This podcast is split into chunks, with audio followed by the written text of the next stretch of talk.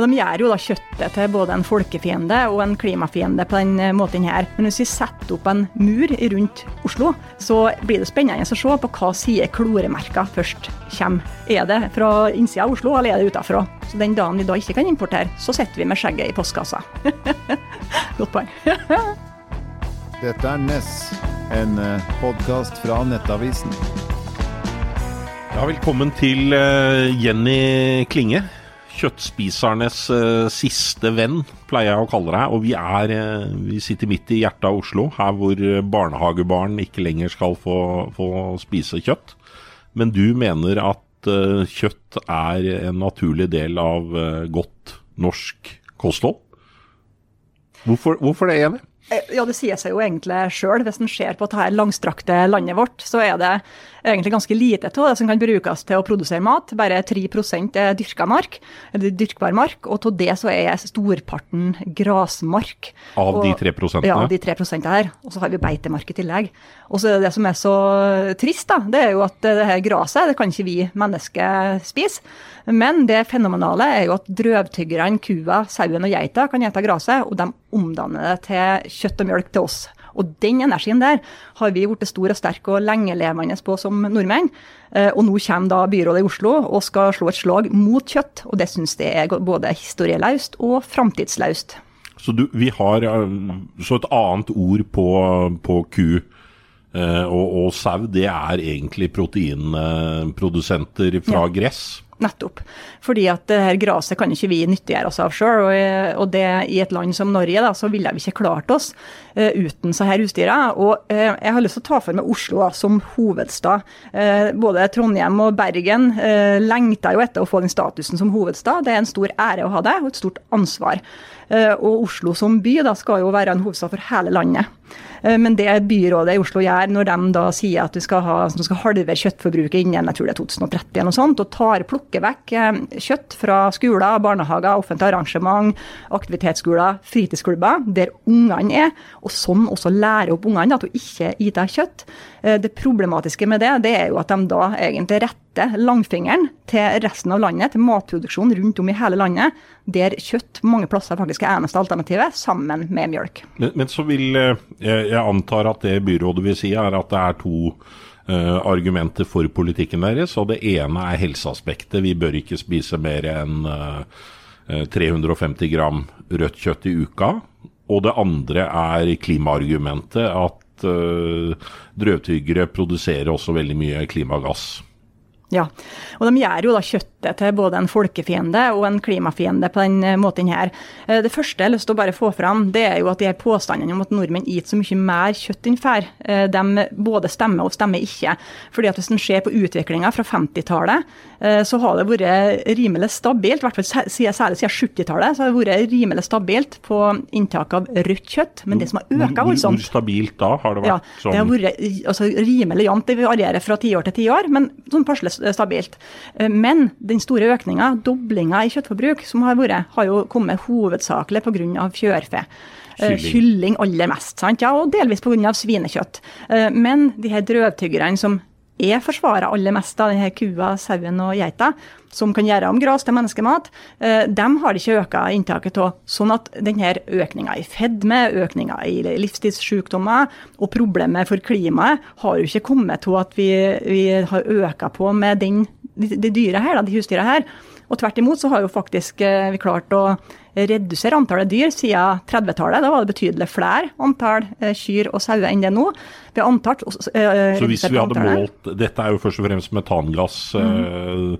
Disse skaper. Så hvis vi istedenfor hadde telt antall, antall dyr som slipper ut metangass, så ville vi sett en nedgang. Ja, for det som vi ser nå, da, er at selv om det var mye flere dyr på 30-tallet, og det er blitt færre nå, så har en faktisk klart å øke matproduksjonen og samtidig redusere klimagassutslippene med 20% Og Det er jo fantastisk. Og så er det jo viktig å få fram at er, altså det med matberedskapen i et land som Norge, det er jo også Oslo svært avhengig av. Eh, for den dagen vi ikke kan importere, da må vi ha norsk mat. Og fisken eh, er kjempeviktig for oss, fiskeressursene.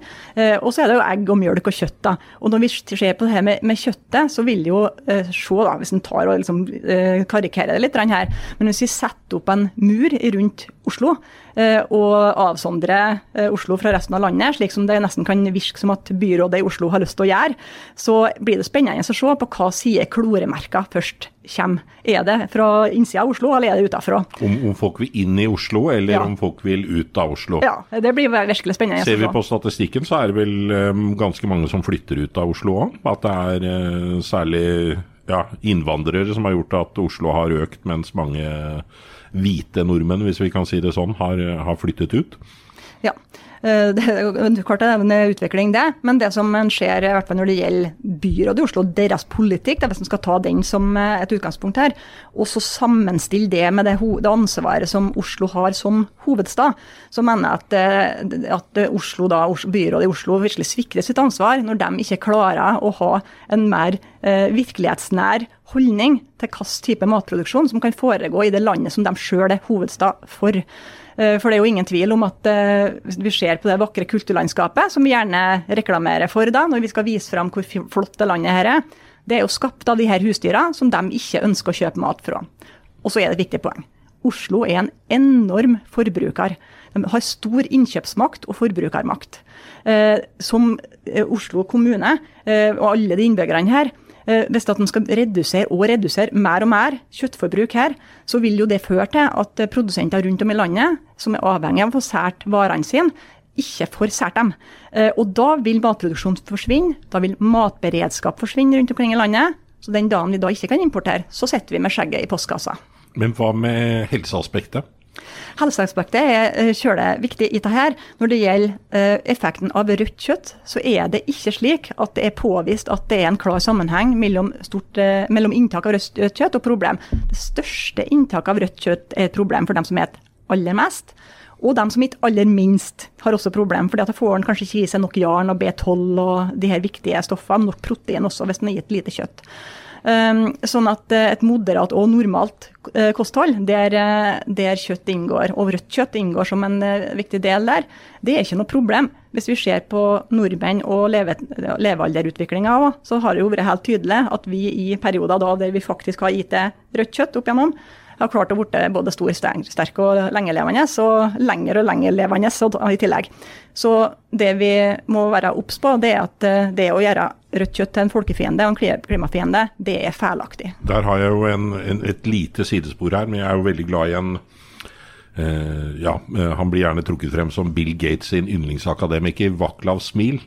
Eh, og han har sett på korrelasjonen mellom hvilke hva som forklarer at eh, befolkningen blir stadig høyere. Og han oppsummerer det i en veldig enkel eh, setning, som er at hvis du vil eh, ha høye barn, så må du la dem drikke melk. Ja. Det er hans eh, klare, klare men, men så tenkte jeg, hvor bærekraftig mener du at et vegansk eller vegetariansk kosthold er i Norge? Nei, Jeg mener at det ikke er bærekraftig på noen måte. fordi at Hvis vi eh, regner bærekraft også som evnen et samfunn har til å forsyne innbyggerne sine i kriser, slik at vi overlever, så vil jo det felle bort hvis at eh, flere og flere nå går over til i hvert fall vegansk kosthold spesielt. Hvorfor det? Jo, det handler rett og slett om attgroing. Eh, Vi må på en måte se praktisk på det her, at hvis det er færre og færre et eh, av den maten som vi kan produsere i landet her, som er mye grasbasert husdyrhold, så vil jo det her arealene gro igjen. Og den dagen vi ikke får importert det her belgveksten og mandlene og alt det her som de skal ha, og avokadoene fra utlandet Soyaproteiner fra Ja. Brasil, erteproteiner fra Frankrike. Nettopp. Mhm. Da sitter den der, eh, og så svelger den. Eh, Så jeg mener at en skal ikke undervurdere dramatikken vil, som ligger i at eh, hvis nordmenn blir lurt til å tro at en ikke kan ete det kostholdet som vi har gitt i generasjoner. Jeg mener det er både historieløst og framtidsløst i så fall. Og der, hva, hva tenker du om Denne debatten her kommer jo på bakgrunn av at det er fagfolk som sier de har gjort en eh, ren ekspert- og vitenskapelig vurdering, og at det er Det har jo kommet kritikk mot deg på at her kommer politikere inn og eh, overprøver faglige råd. Ja, Det som skjer akkurat nå, da, det er jo at vi venter på så her nordiske kostholdsrådene som kommer i, i, juni. Der eh, de nordiske landene har satt ned en gruppe som skal arbeide med disse rådene, som er råd som vi som myndighetene i hvert land må forholde seg til. Og hva skal bli de nasjonale rådene. Eh, skal vi ta og tro på det som kommer fra de her nordiske kostholdsrådene, eller ikke? sant? Det vil være et spørsmål. Jeg har jo argumentert sterkt for at vi må være svært kritiske til det arbeidet som blir gjort med de her nordiske kostholdsrådene. Fordi at eh, vi har jo forskere fra NIBIO, eh, to stykker, som har trukket seg fra arbeidet fordi de har pekt på at prosessen er for dårlig, og at det ikke blir hensyntatt nok det, norske, det norske klimaet. Da. Når en skal tale om klodens klima, og vi skal tale om matproduksjon i vårt land, så må vi også ta hensyn til det norske klimaet, hva som er mulig å produsere her. Det har de vært med og, og kritisert. Og så har jo også Marit Kolby, forfatter av bok om ernæring, Eh, også trukket seg fra det arbeidet, fordi at hun mener at det har lagt for lite vekt på risikoen med ultraprosessert mat og de her aspektene ved ultraprosessert mat. Og Det er ganske interessant. Fordi at eh, Hvis en skal bli veganer eller vegetarianer, så er det utrolig mange produkter i butikkene som er ultraprosessert til den gruppa. Havremelk, eh, kjøtterstatning. Ja. ja, så ser det ut som kjøtt, og det er litt sånn latterlig ved det hele. da. Hvis en først skal holde seg unna det kjøttet, hvorfor i all verden må en ha produkt som ser ut som kjøtt, og som smaker mest mulig som det? Det, det jeg tenker er at alle vil, eh, alle vil ha grønnsaker som smaker som bacon, men ingen vil ha bacon som smaker som grønnsaker. Nei. Godt poeng. Men uh, det er min uh, kjøttspisende uh, vri på det. Men er det ikke en fare for her at Jeg er jo en veldig glad i kjøtt. Er det ikke en fare for at man og, og mat er samtidig noe veldig personlig. At vi mm.